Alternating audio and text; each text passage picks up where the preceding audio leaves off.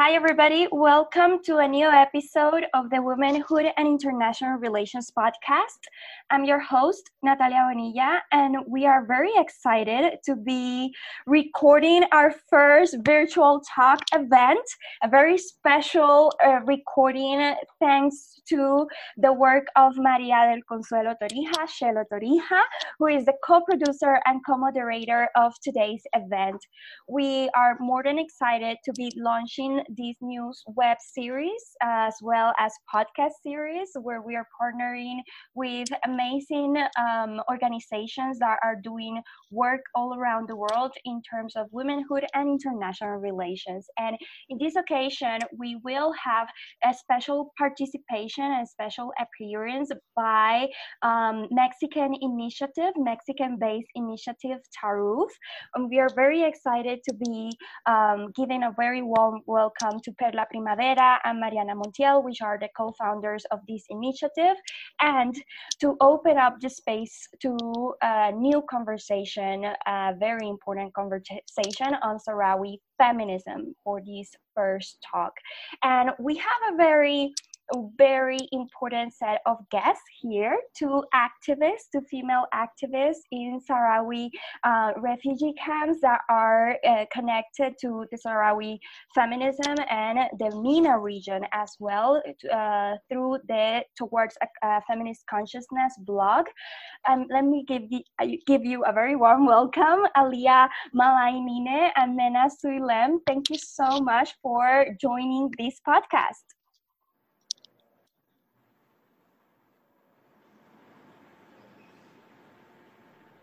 Thank you, Maria. We are very excited to be here with you today.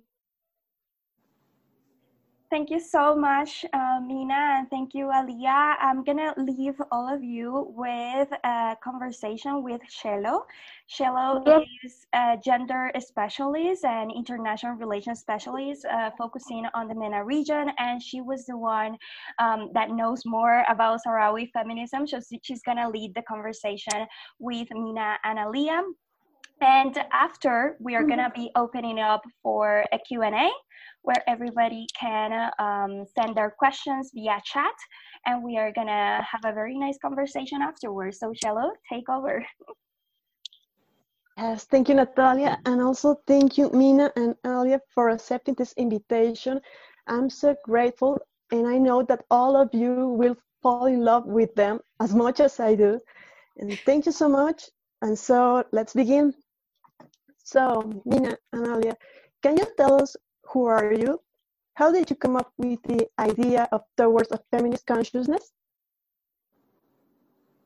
Yeah, sure. As a, a, simple introduction of the Western Sahara history, I'd like to say that Western Sahara, also known as the last African colony, is a country located on the north north uh, west coast of Africa.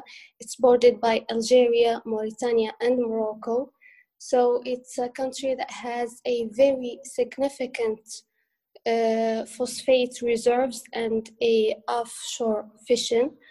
Uh, it was also a former Spanish colony between uh, it was between 1884 uh, and 1975.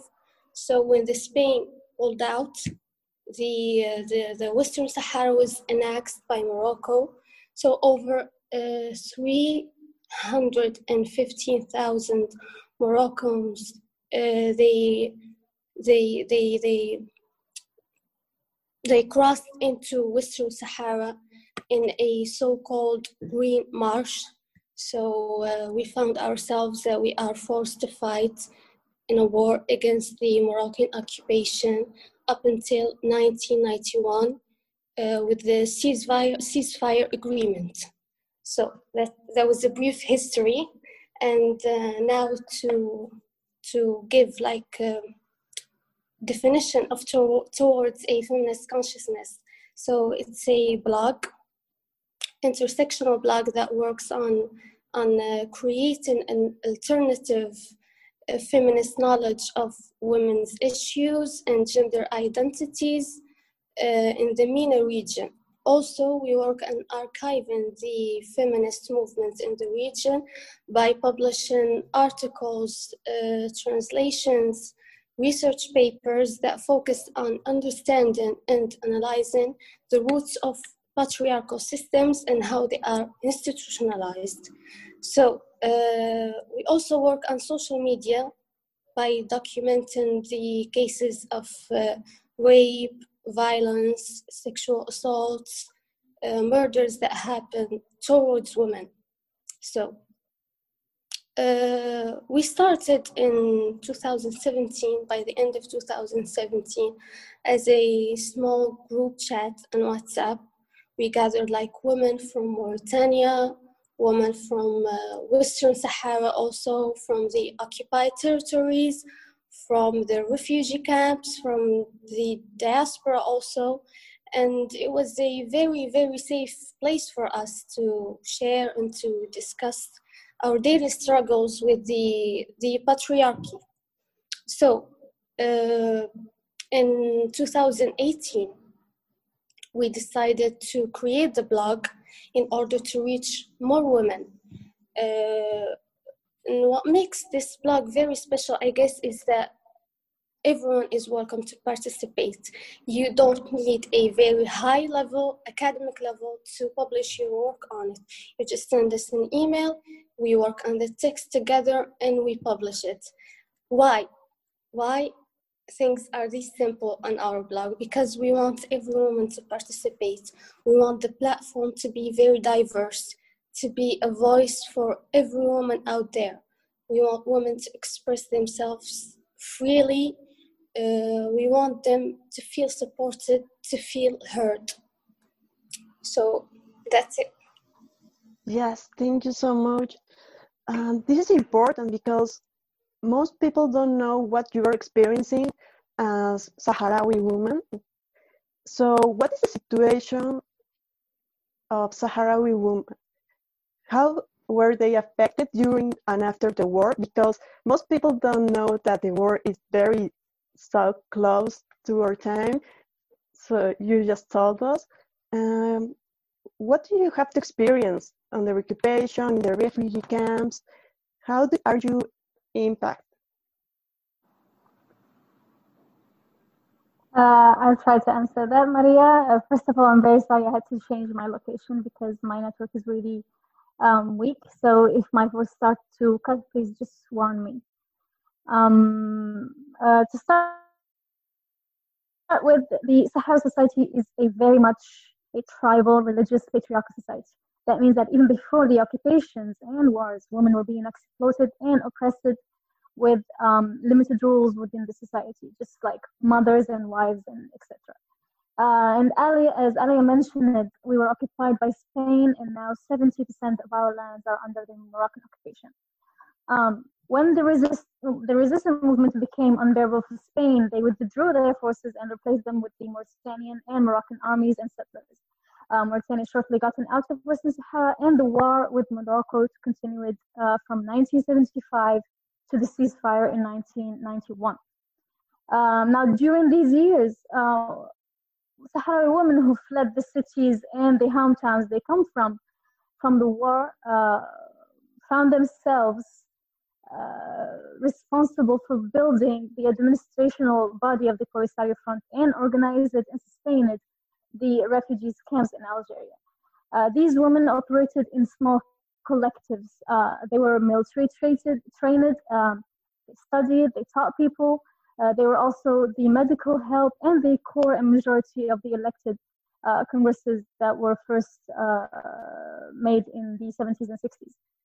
Uh, they were basically the governing body after the declaration of the republic. Um, these women, what makes them so special is they defied all odds. They were mostly people who used to, who are used to nomadic and peaceful lives of the desert. They never learned how to uh, govern or create camps or do anything. They learned everything from scratch in record time and also showed potential coming from people who never uh, lived in a controlled sphere because they come from tribal societies that lived in the desert. They don't know how a country operates or works. Uh, however, these women, after the ceasefire, the men returned and removed them from all the position and placed them, uh, replaced them with themselves. Um, sorry about that. Uh, these women were sent to smaller, more local positions and were forced to give up all their hard work and the positions and the places they made for the men who came from the war. Uh, that was just one of the many disappointments that uh, these women had faced it because soon after that, the Patriarchal Society of Western Sahara was just back in full force along with its degrading and oppressive systems. Uh, soon after the ceasefire, families started to deny their girls uh, to travel for education because at the time they had uh, in the refugees camps, uh, lots of Latin American, for example, countries uh, had scholarships speci- specifically for uh, ref- Sahara refugees camps. These families started to refuse and deny their girls to travel for education. More younger girls were married off when they were kids. Um, and here I want to mention that at the time, one of the strict policies that the Polisario Front placed on women uh, was the reproductive policy. It was um, forced on women to give as many kids as possible, uh, even during the war. Uh, and at the time, 80% of women ended up being a single single moms due to the passing of their spouses, or to the fact that uh, men in our societies are allowed to marry and divorce as they wish because uh, the Sharia law gives them that right. They can marry you uh, with a word and they can divorce you with a word, and it's only their right to divorce you, which is basically uh, horrible. Uh, and up until now, there there's no laws that concern family or custody or child support. Everything is just verbal, uh, and it's one of the main issues in the camps is that uh, because only the men control the divorce process. That gives them the power to just um, when they want they can stay in the marriage and when they don't want they can just leave and leave you as a woman married. In front of the society and you cannot divorce yourself and you cannot go to a court and demand to be divorced because the rights remain his. Uh, and another issue is that the lack of these laws also force these women to after the marriage is is uh, is over, they find themselves with no support. The men are not demanded to to, to, support their families, not demanded to have uh, monthly child support for their kids, and they depend on the very little help uh, that the uh, the front um, gives them. Uh, and also, uh, can you hear me? Okay. Okay. Yes, yes, of course. So, okay, uh, these men, these women end up with children they cannot support with very little help that comes from the uh, international organizations to the camps. Uh, also, one of the biggest issues in the camps is that there is no uh, laws of, or convictions of sexual assaults or rape or harassment or even uh, domestic violence. During, for example, the last decade, there has been a very big increase in gang rapes against women in the camps. And the victims uh, rarely find any justice and are socially convicted uh, and stigmatized.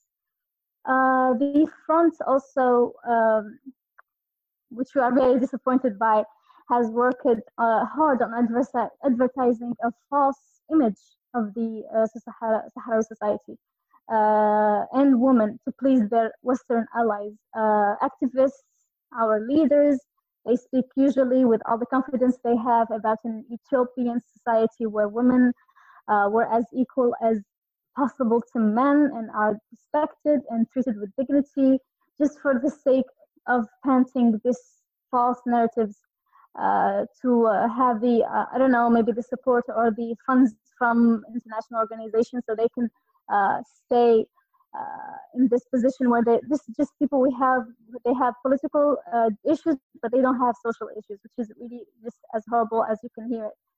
Uh, they painted this false narrative and enforced it throughout these last decades instead of actually helping women and working on making that narrative true. Uh, this issue created a hostile environment and a rejective reaction from people when Sahrawi women actually speak about their issues and voice them. Uh, this is just the uh, tip of the iceberg when it comes to uh, the refugee camps. However, uh, women who live under the Moroccan occupation uh, are forced to live in the duality of living under the occupation and under a patriarchal society, which is really hard and restrictive. Uh, during the war years, women were raped and killed. Uh, lots of activists were kidnapped and tortured for years. Uh, their families even believed they were dead because they can be kidnapped for 16 to 20 years. Nobody knew if they were alive or even near them in just uh, a military prison. Um, these women were never mentioned in anything. They were never given the gratitude of what they did or the sacrifices they had uh, made. Um, and even throughout this uh, hostile environment and very deadly uh, place to, to be as a woman, women kept participating in, in the uprisings that happened in the occupied territories and they helped with the resistance movement and they passed the importance of the uh, Sahrawi cause to their children and kept it alive as much as possible. Uh, but the real patriarchal face of our culture shows its fangs when uh, these women go into the streets and be present and participate in the in the up- uprisings that that happens uh, in the occupied territories. Uh, our society and the, the, the medias and the people that uh, cover our uprisings here are more concerned about you as a woman if your hair is shown or if your melhfa has been has fallen out or something instead of actually focusing that you are in the street being beaten up by the police of the occupation. Uh, and they focus on that just small uh, absolutely insignificant fact that you are just uh, half naked or your hair is uncovered. Uh, and it's basically really ridiculous.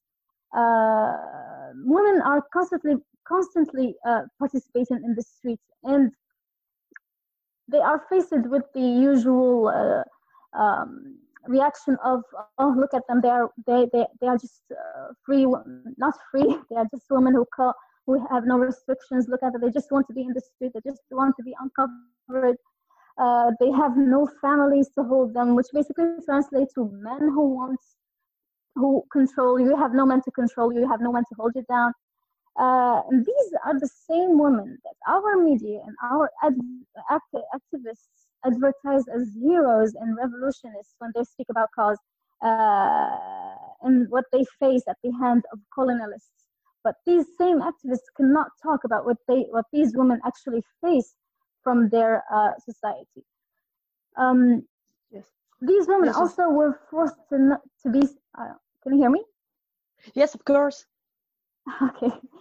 Uh, Yes, these course, women were forced to be, to be silent and to never speak about what they went through in the when they were uh, raped or kidnapped or tortured. You never hear testimonies about the, the, the activists that were uh, kidnapped and tortured. You never hear you hear just they were tortured in the in the in the prisons, but you never hear testimonies about the sexual assault they went through. Uh, and even now, it's still the same thing because when women get raped, they cannot go into uh, an occupational court. Uh, and even if they did, mostly their families would close the case. And as, uh, uh, oh, sorry, uh, they will close the case and they will, their tribes will solve. And here I want to just put two lines on the solve. Uh, the case is solved by these men who sit down and talk about you and talk about your honor and blah and blah and blah, uh, and they will end up with either marrying you to your rapist or they will give the the, the, the criminal or the rapist uh, family will give an amount of money to the to the uh, victim's tribe to repair her honor.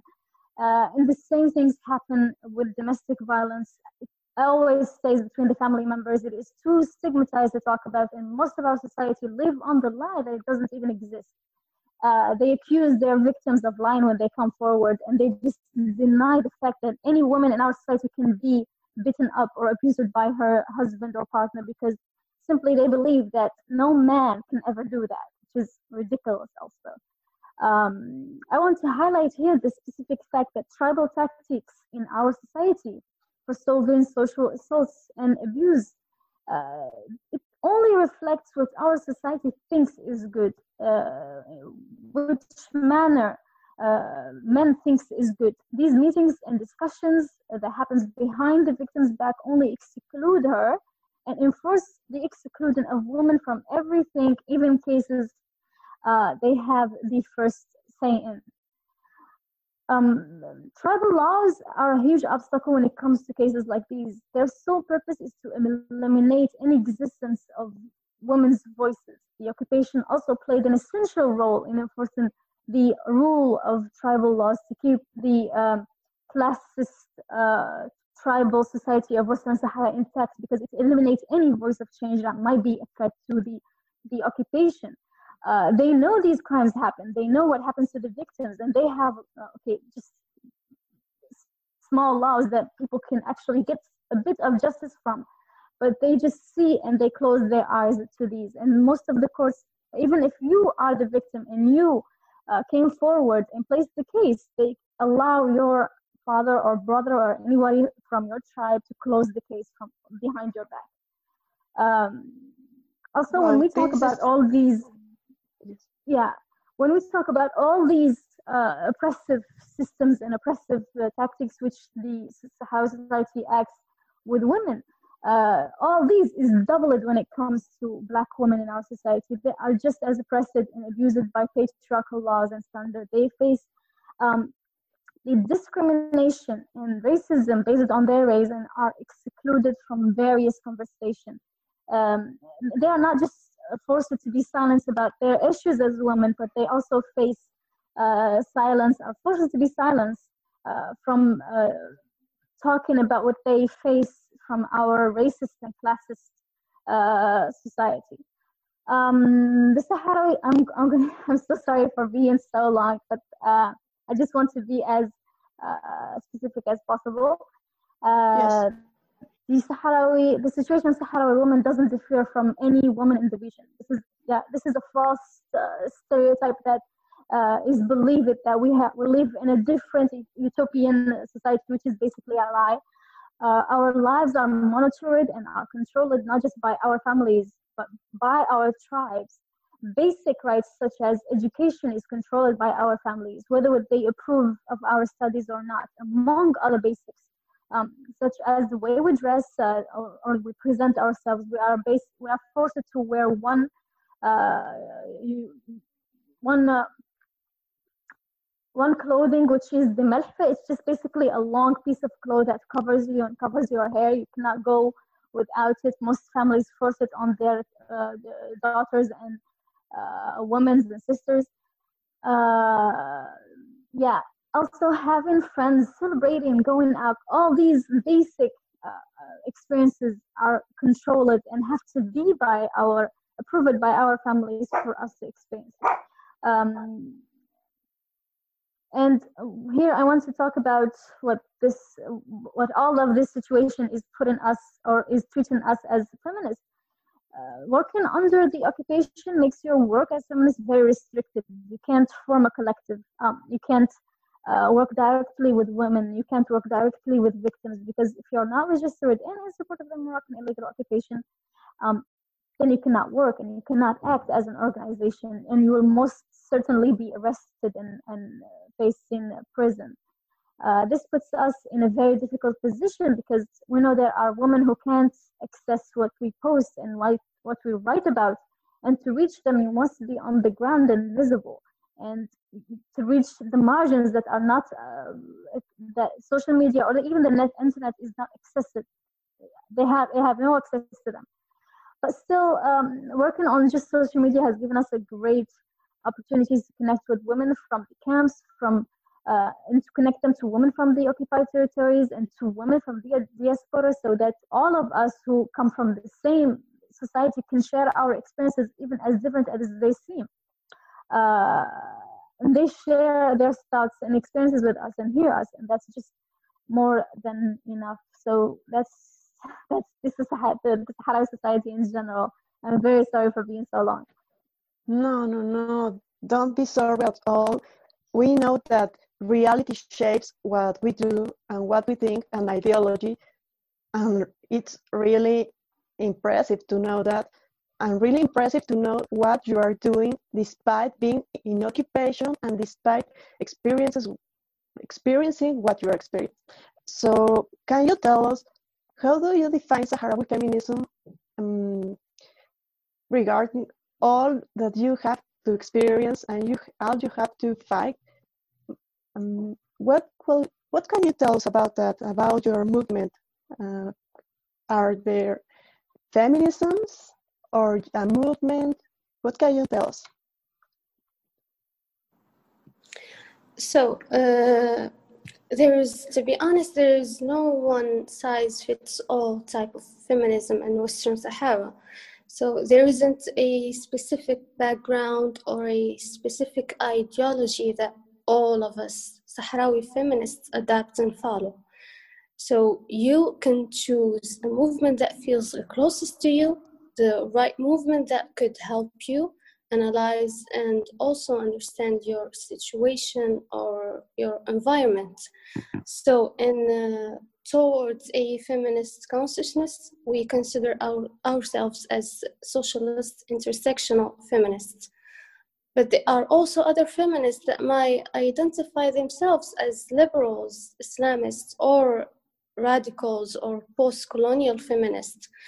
Uh, we have very diverse groups such as Amnat Thawra, uh, Feminism Sahrawi, and other uh, feminists that, that are working individually, you know?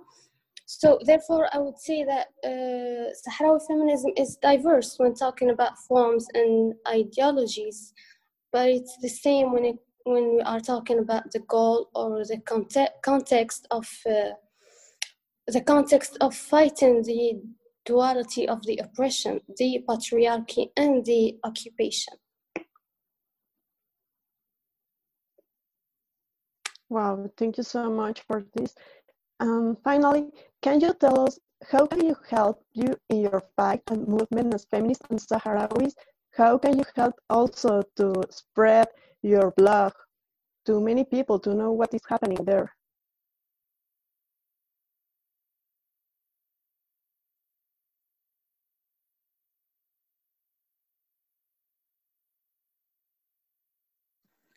Maria, can you please repeat what you said? Ah, yes, sorry. Uh, how can we help you in your fight of movement as feminists and Sahrawis?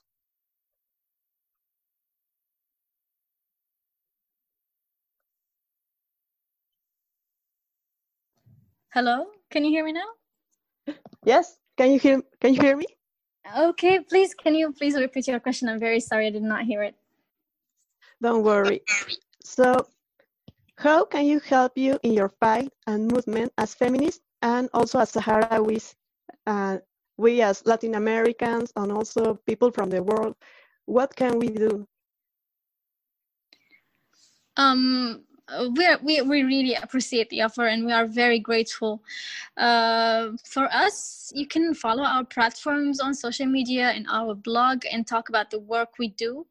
Um, as for the Sahrawi cause in general, you can read more about the struggle and the Sahara and the sufferance of the Sahrawis under the occupation and what they face uh, of hardships in the refugees camps.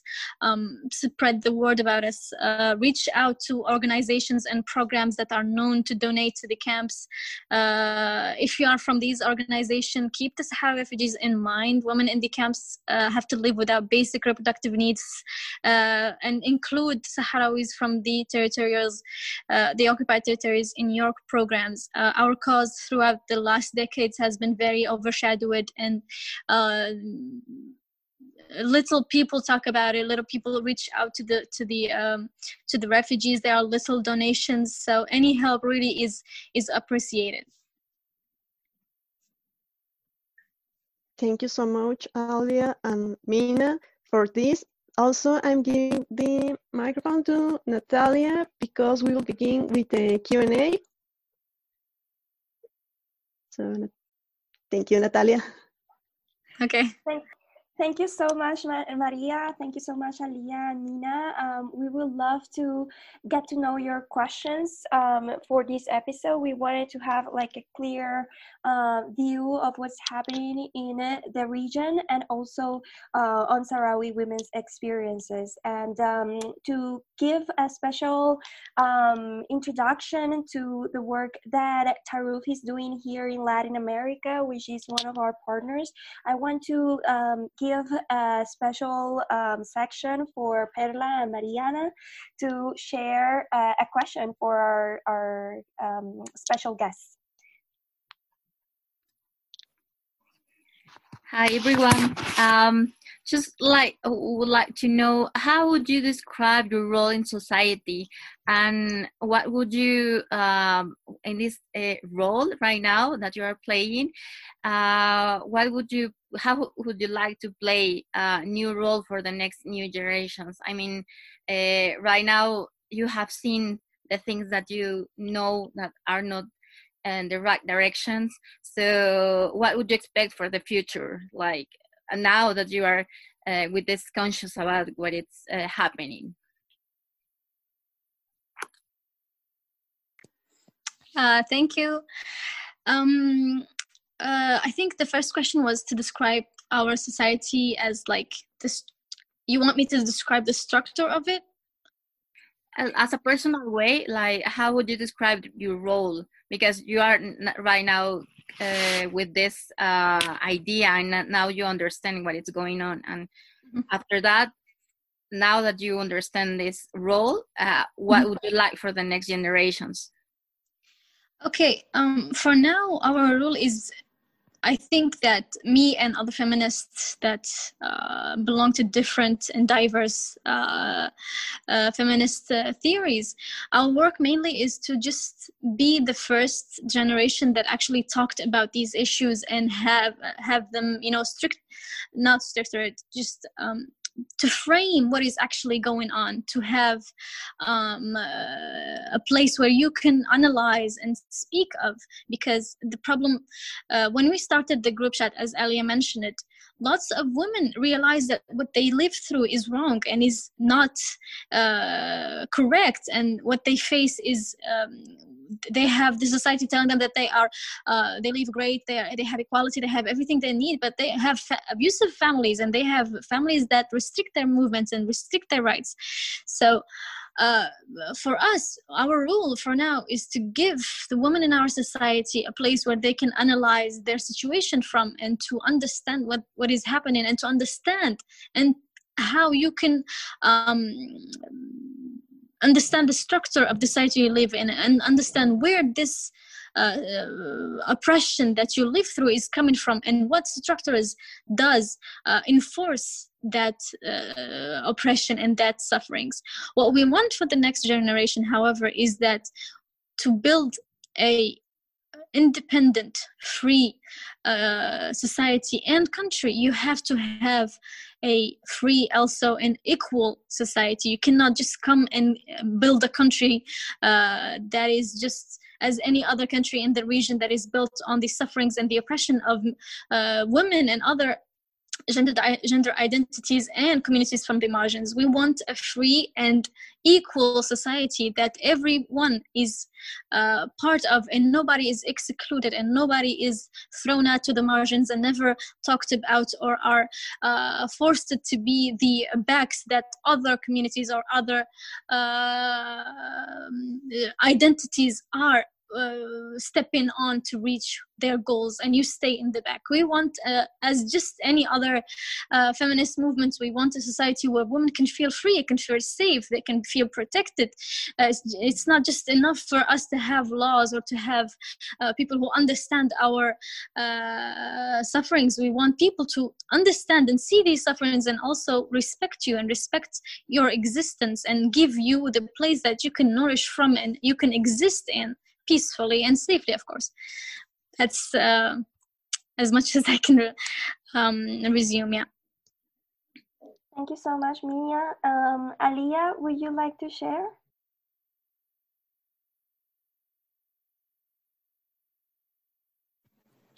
I totally agree with Mena. I don't think there is anything else to share. She said it all.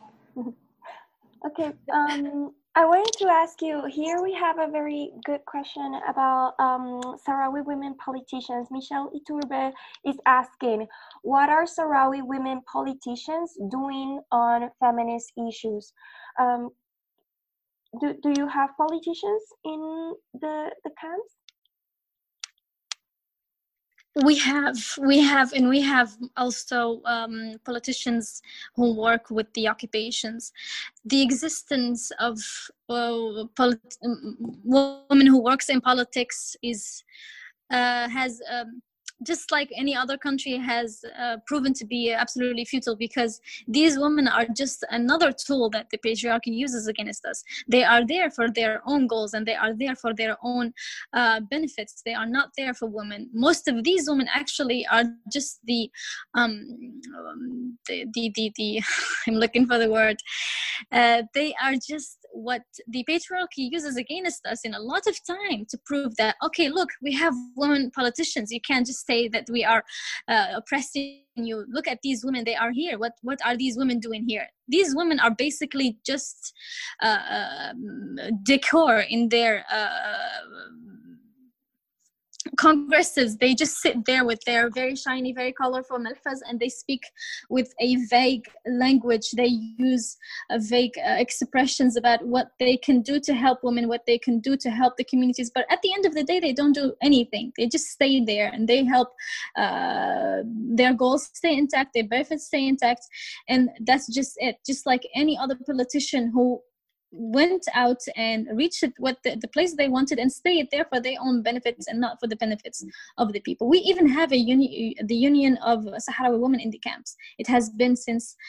Uh, I'm really uh, sorry, but I don't really know the exact date it was created right now but it has been working for years for decades even. And they never did anything for the people in the camps. They do small workshops here and there and most of the time they get big funds but they do nothing to the women there. If you have just workshops for a smaller portion of, of number of women and you neglect and avoid and deny the existence of the sufferings of other Sahrawi women such as the domestic abuse the assaults the harassment the rape case that happens constantly then you are doing nothing that's just the, the union is absolutely futile. It doesn't do anything for women.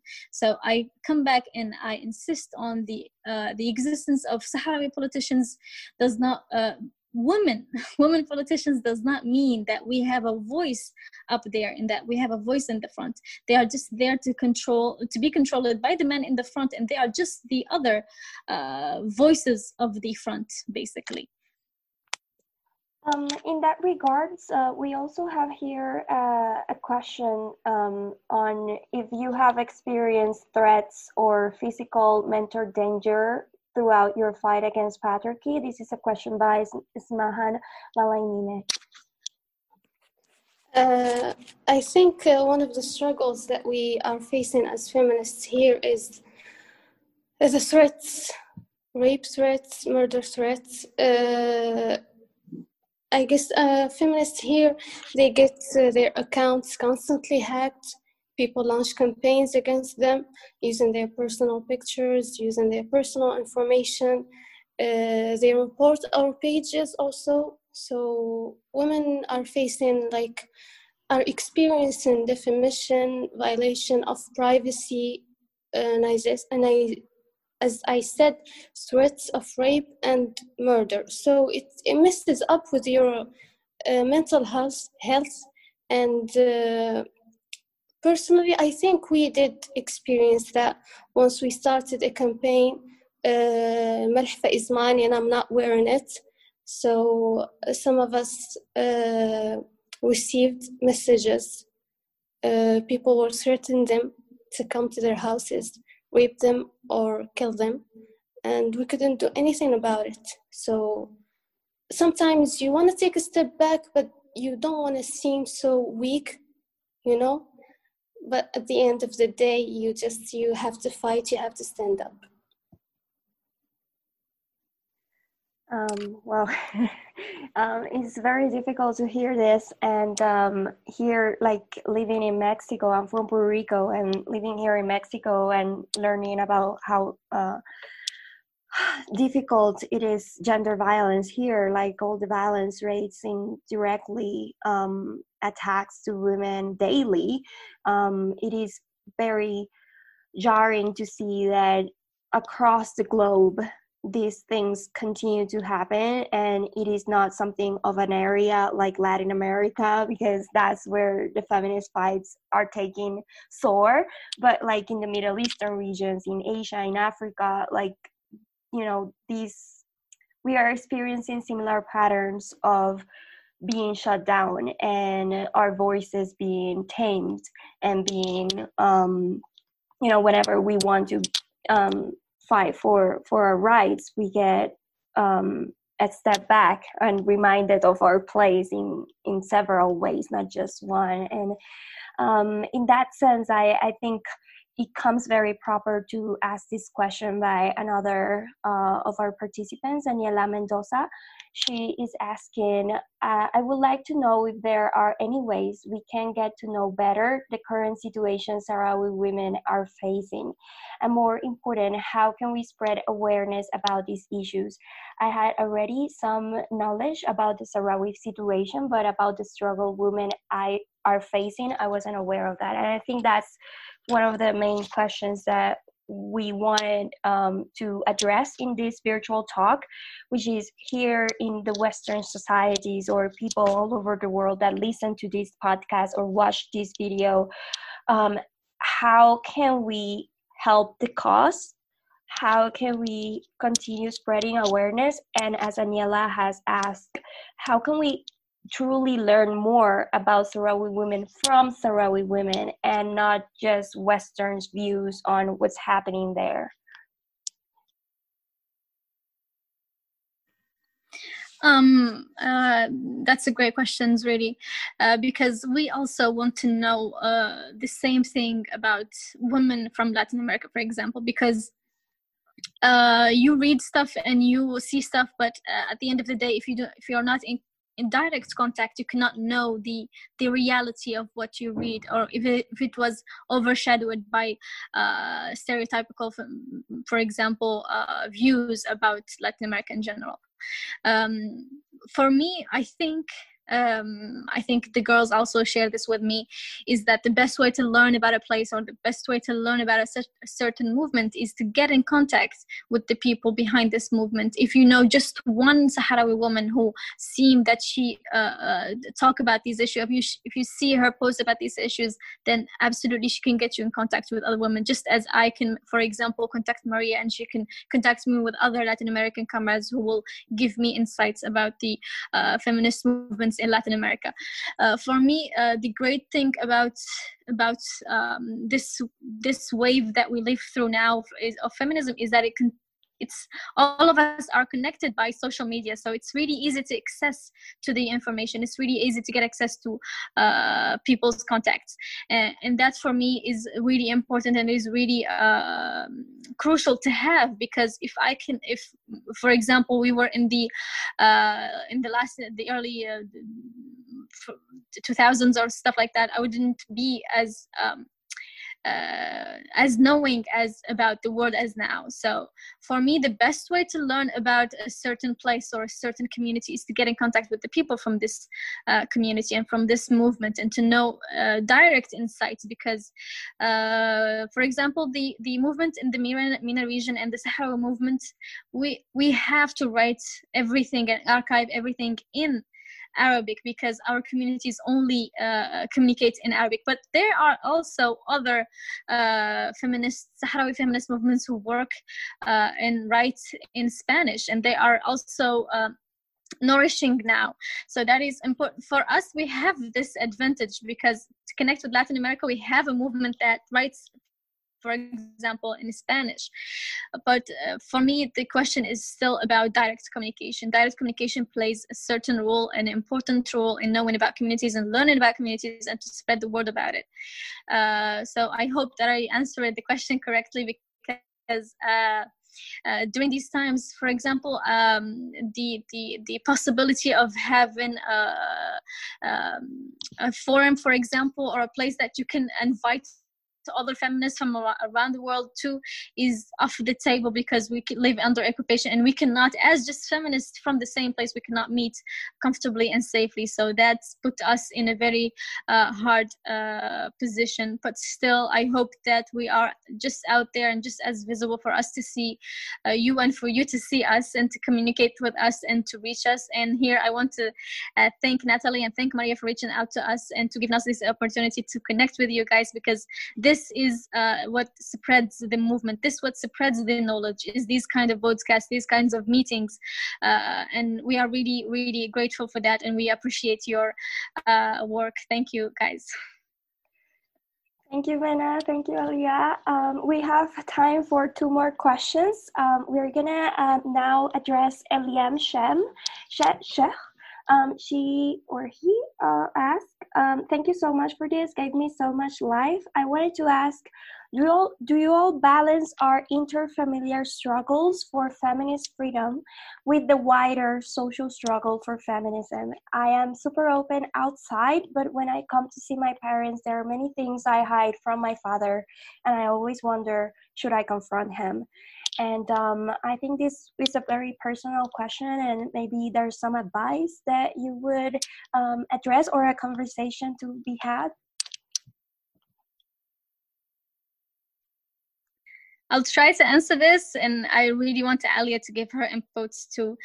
Um, I, I, I share the same thing. I had uh, to make a great big excuse execute uh, excused to be here today because um, there's a big gap between us and between our fathers uh, and mothers generation um, communicating and talking about issues like these is certainly a big threat to us it's not just about restricting you and restricting your movements and going outside and such that it just uh, puts your relationship with them at risk uh, for these recent years when I first learned about feminism, I was really annoying. I talked to my mother about everything. I criticized everything. I made sure that I uh, was um, me and my sister both at the same time. They even there were times where they uh,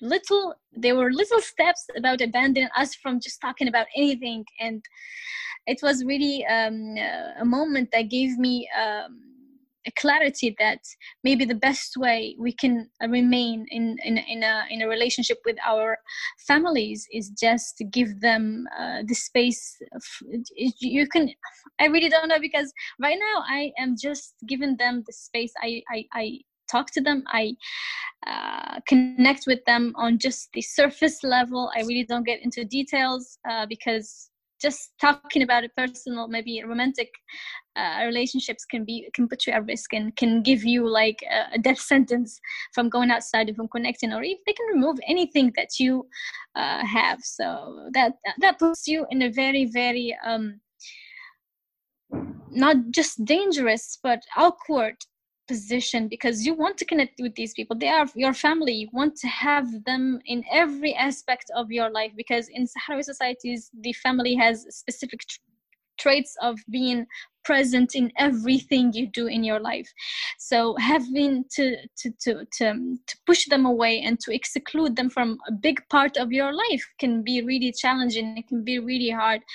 But for me uh, that's the only way because either uh, any other way i can either face ha- having to lose them having to lose the contact with them and having to lose uh, being part of their uh, family or having them uh, treat me in a way that i would not like and i would not want to have them do that to me because i would still want to have a relationship with my father and my mother. So that's a really really really tricky uh, situation. Lots of us many of us Sahrawi women face.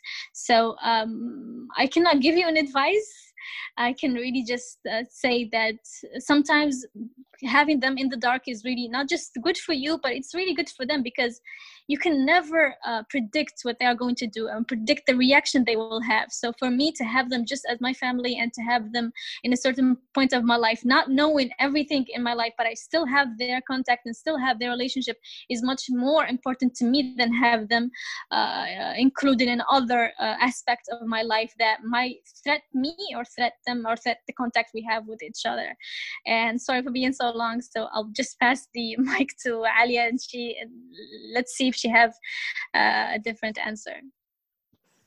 No, I don't have a different answer, but I, I want to say that I am in no position to give advice, but I want to tell you that I support you, we support you, we feel you, we hear, we hear you also. But I just want to say don't take any steps that you are going to regret. Don't do anything that you are going to regret in the future. Uh, don't push them to renounce you or no longer consider you as a family member and be very careful about what you're doing and what you're saying in front of them. That's all. Thank you so much, Mena. Thank you so much, Alia. I think that these are words that we always need to hear that we are supported, that we are being heard, and that we are not alone in this process of ever ending transformation once we start the feminist journey. And um, I, I, want to translate here a very um, beautiful comment by Jules. Um, she, she wrote in Spanish, so I'm going to translate as best as I can here eh, in, in, okay. English. Um, basically, um, last year in Mexico, uh, women were uh, denouncing sexual abuse, femicides, disappearances. Um, we they they were being criminalized by their own country and by their own families. And feminists in uh, the Sahrawi Republic um, were announcing, were supporting um, the cause here in Mexico. And she remembers very well, um, and that gave her the strength to continue fighting for feminists that fight and from different parts of the world because we are together, we assist and we resist. And this is also a, a, beautiful comment that is uh, getting support by Lara Mena Gonzalez, who is also here, and she remembers as well. And, you know, it's um, something that we want to uh, thank you for for being you know afar but here um, supporting the causes and all the movements that are, are taking place in, in latin america. Showcase that we can have transnational support and and transcontinental conversations and um, that was very beautiful. So yeah um, that was a very good comment that was really beautiful. That was really beautiful. Thank you guys. Thanks uh, to everyone who uh, came here and heard us today. And um, it's really um, i missed the first part of the comment because my internet broke. So if you just please tell me the first because i really die from really dying to learn it. Can you please repeat it? I'm very sorry for the inconvenience no, don't worry. Um, basically, that last year, um, there were um, some protests taking place here in Mexico in terms of femicide, sexual abuse, and disappearances. And uh, Sahrawi women were pronouncing in favor of feminist movements here. And that's something that Jules and Lara are, you know, um, being uh, vocal and thanking you for because it showcases that we can, you know, build bridges again, you know, between cultures to continue supporting women transcontinentally. So yeah, it was more that and a comment yeah. of thankful yeah. of We are very thankful for you guys also because uh, the, the the the amount of love we feel when we connect with other feminists is just like you're being away from home for a long time and you come back and you find people who really understand you and really understand where you're coming from. So it's really beautiful to connect with feminists all the times. It's amazing to see uh, how far um, you know, feminism can reach and how far even you know you are in a continent and i am in a continent and we share the same realities and it's absolutely heartbreaking but beautiful at the same times because i can just take a poem or an article from Latin American, I translated, and anybody in here in my region or in uh, Asia, for example, can relate to it, which is absolutely amazing. It's uh, we inspire, we are inspired by you guys daily. Uh, the protests you guys do, the the chants, the uh, the the the, uh, the articles. It's absolutely beautiful and it's absolutely inspiring. And even though we are under a lot of pressure and are under a lot of obstacles, uh, seeing women defy all these odds and are under even harder uh, situations really give you a push and and inspire you to do more and move with your movements more so thank you guys so much you guys are so beautiful and you're so amazing and so courageous and we love you thank you so much mena ali are you there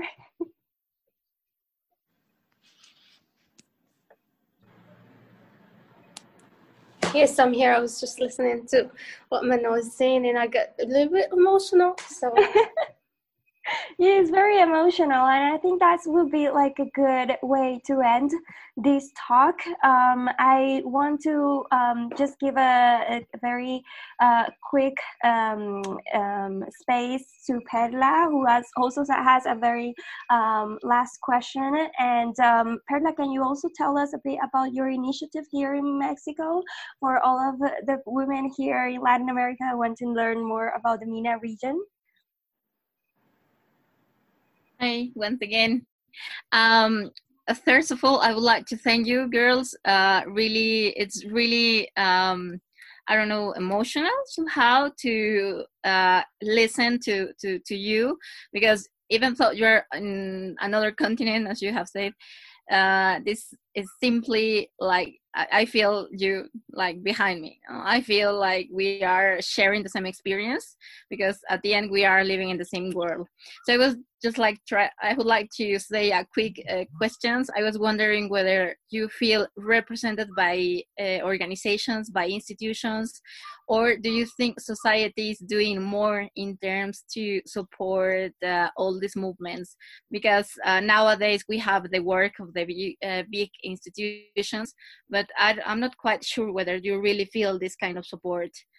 And uh, just before that, we'd like to say that uh, we are working. Uh, Mariana is kind somewhere over here and uh, we have been working through an initiative uh, which aims to promote a different visions of uh, the Arab world and uh, of especially of these uh, people who is not uh, represented by big institutions or by these girls uh, by this uh, all of these uh, um, persons that are not really having the space to talk.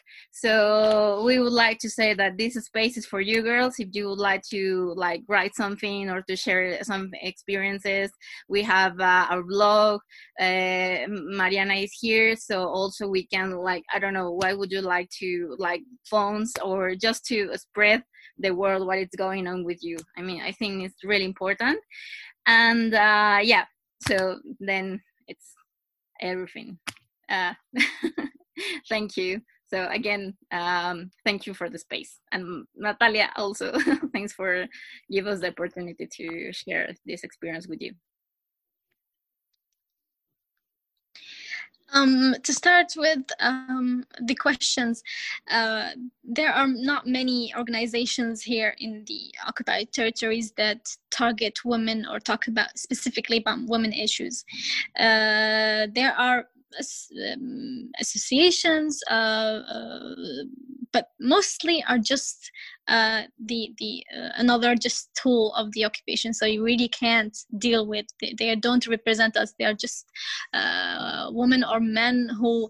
Uh, um, consider the occupation legal and they interact with them and they uh, etc everything is political so in the camps as i said there is the union of sahrawi women and there is the the the, the Polisario Front, which is the um, for us politically it represents us politically but does do these people uh, talk about women or represent women? Not so much because their main goal is to just talk politics and to find solutions for uh, the conflict. They uh, i think the first time that there was ever a woman in um, uh, the negotiation was last year i think the year before that. But and it was just because of the pressure the international communities have uh, done. So really do these organizations talk about women or talk about women from a certain feminist point or just from uh, a point where they address the issues these women face? No. So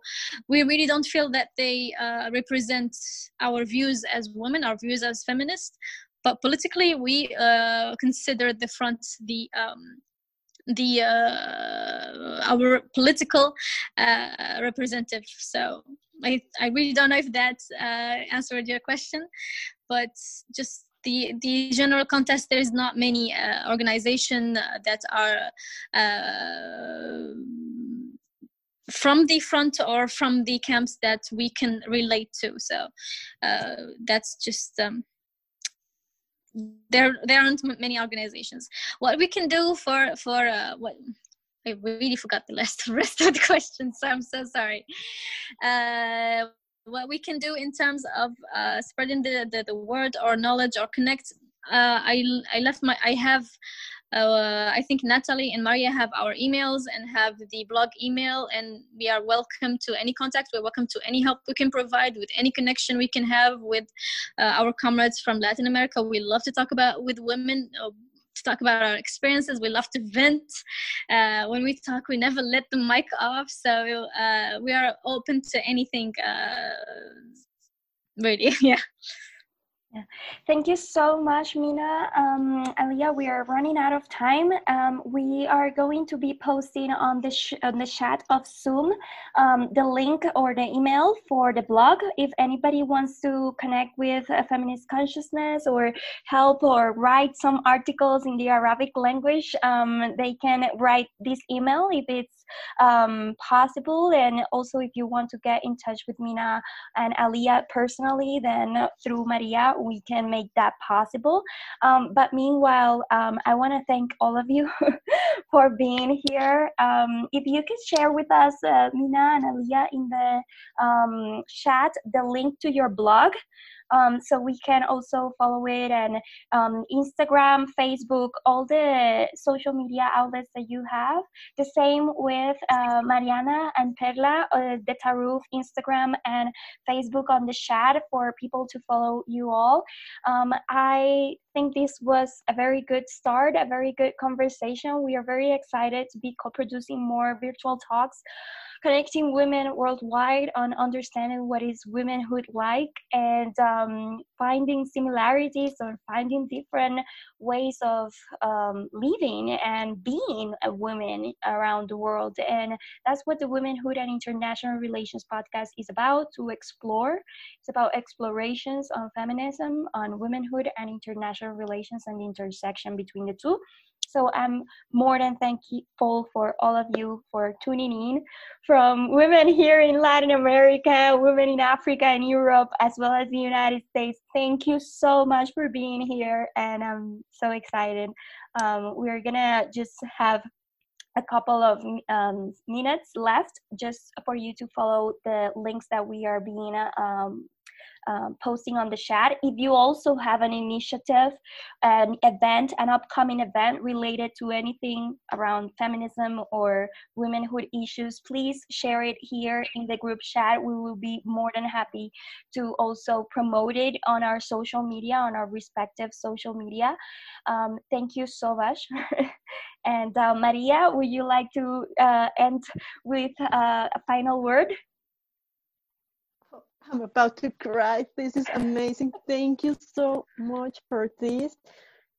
Thank you so much, Mena and Alia. You know, I'm a big fan of you and your cause, your fact, your blog. I love your blog. and that's all. Really, thank you. You know that we Latin Americans, we feminists, love you all. You say all of that. We are supporting you. We want you to know that we will do anything for the world to know what you're experiencing. And you know that you have uh, sisters right here in Mexico. Thank you so much for this. Thank you, thank you, Maria. Thank you for making this happen. Uh, and love to you, and love to all our sisters from Mexico and from Latin America in general. This was really heartwarming. This was beautiful uh, to connect with you guys. It's amazing, and I'd love the next time, and even more than just next time, various other times when we can connect and talk and vent. Uh, thank you for the opportunity, uh, Natalie. This was amazing, and uh, thanks to Taarof also. Uh, we loved this uh, and we cannot just express how grateful we are for this opportunity. Thank you, Mena. Um, Alia, I wanted to see if we can have uh, everybody that will feel comfortable um, uh, turning on the camera so we can have a group photo. and um, that way, that will be like a good reminder of this uh, event. We will have the uh, podcast and the video uploaded today on our YouTube channel as well as the podcast. So you can listen to it. Um, if you feel comfortable uh, opening your camera, that would be great great. And we see here, uh, I want to say hi to our comrade Fida from Palestine, who is here till freedom and liberation. I Thank love so Fida. Hi, I'm Jules. Hi, Hello, Jules. Jules. Oh my god, this is so cool! Seeing all of It's you so turning cool. your amazing. cameras. This is so cool. Thank you so much. So Oh. we are gonna um, Thank you. have a small a smile if you will, will like and have the photo right now. Oh my god, this is so cool when everybody's turning their cameras on. Hasta la victoria siempre. sí. Muy bien. Una, dos, one, two, and three. Yes. Bueno, muchísimas gracias a todas las que sintonizaron en español. Thank you so much to everybody that um, joined in Spanish. Um, I will close the podcast, the recording right now. So thank you so much.